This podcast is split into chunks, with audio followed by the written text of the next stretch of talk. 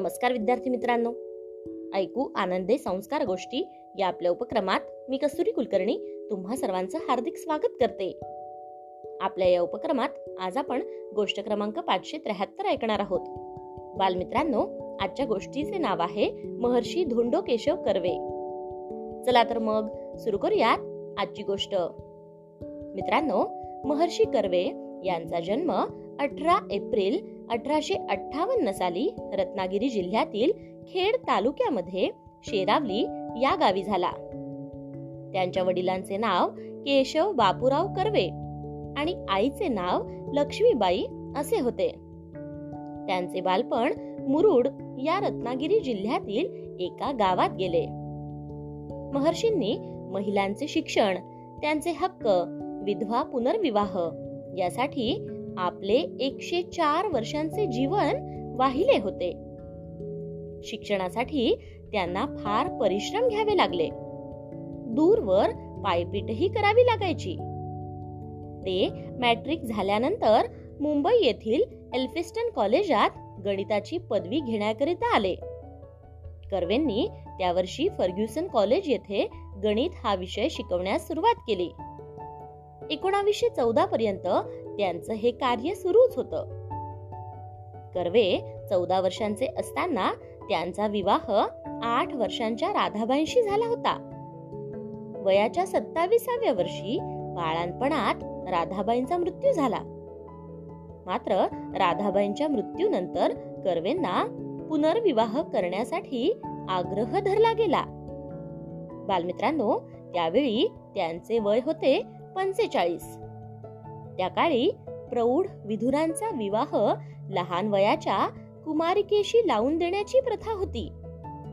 परंतु जर मुलीच्या पतीचे लवकर निधन झाले तर तिला मात्र तिचं आयुष्य विधवा म्हणूनच व्यतीत करावे लागत असे.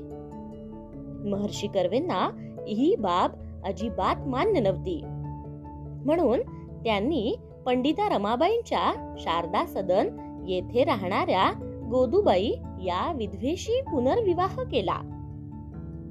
बालमित्रांनो समाजाला ही गोष्ट अजिबात रुचली नव्हती. त्यांचा सामाजिक बहिष्कार करण्यात आला होता. या गोष्टींचा देखील त्यांनी खूप धिटाईने सामना केला. गोदूबाई पुढे आनंदी कर्वे आणि बाया कर्वे या नावाने प्रसिद्ध झाल्या. त्यांनी महर्षी कर्वे यांना खूप मोलाची साथ दिली. त्या खंबीरपणे त्यांच्या बरोबरीने उभ्या राहिला महर्षी कर्वेंची चार मुलं रघुनाथ शंकर दिनकर आणि भास्कर यांनी देखील अनेक क्षेत्रांमध्ये मोलाचे कार्य केले आहे. बालमित्रांनो कर्वेंनी पुनर्विवाह विधवा विवाह प्रतिबंध निवारक मंडळाची स्थापना देखील केली. बालविवाहासारख्या कुप्रथा बंद व्हाव्यात म्हणून त्यांनी अनाथ बालिकाश्रमाची स्थापना केली. विधवांकरता वसतिगृहाची त्यांनी निर्मिती केली. त्यांनी विधवा महिलांसाठी महिला विद्यालयाची स्थापना देखील केली. या विद्यालयात महर्षी कर्वेंची वीस वर्ष वयाची विधवा मेहुणी पार्वतीबाई आठवले ही देखील होती. आणि ही तेथील पहिली विद्यार्थिनी होती. महर्षी यांनी आश्रमाच्या शाळेच्या कार्यासाठी मनुष्यबळ पाहिजे होते. त्यासाठी त्यांनी निष्काम कर्म मठाची स्थापना केली.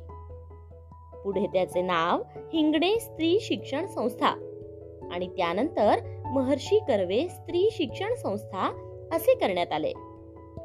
मित्रांनो जपानचे महिला विद्यापीठ बघून त्यांनी प्रभावित होऊन पुणे येथे महिला विद्यापीठाची स्थापना केली. विठ्ठलदास ठाकरसी यांच्याकडून त्यांना पंधरा लक्ष रुपयांचे अनुदान मिळाल्यामुळे त्या विद्यापीठाचे नाव श्रीमती नाथीबाई दामोदर ठाकरसी महिला विद्यापीठ असे ठेवण्यात आले. विधवा महिलांचे प्रश्न त्यांचे शिक्षण याकरिता कर्वेंनी भरीव कार्य केलं मित्रांनो.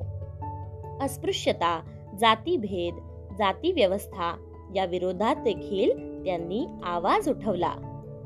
स्त्रीला सन्मानाची वागणूक मिळावी यासाठी आणि स्त्रियांना शिक्षण मिळावे यासाठी खूपच मोलाचं कार्य महर्षी कर्वे यांनी केलं. त्यांचे निधन वृद्धापकाळाने नऊ नोव्हेंबर एकोणावीसशे बासष्ट साली पुण्यात झाले. अनेक भारतीय विद्यापीठांनी त्यांना डिलीट ही पदवी देऊन सन्मानित केले. पद्मविभूषण हा किताबही त्यांना प्रदान करण्यात आला. आणि नंतर लगेचच भारतातील सर्वोच्च नागरी सन्मान भारतरत्न या पुरस्कारानेही त्यांना सन्मानित करण्यात आले. एकशे चार वर्षांचे दीर्घायुष्य देऊन निसर्गानेही त्यांना सन्मानितच केले मित्रांनो. त्यांच्या या कारकिर्दीला मानाचा मुजरा करून मानाचे अभिवादन करून आज आपण इथेच थांबूयात. आणि उद्या पुन्हा भेटूयात अशाच एका छानशा गोष्टी सोबत आपल्याच लाडक्या उपक्रमात ज्याचं नाव आहे ऐकू आनंदे संस्कार गोष्टी. तोपर्यंत नमस्कार.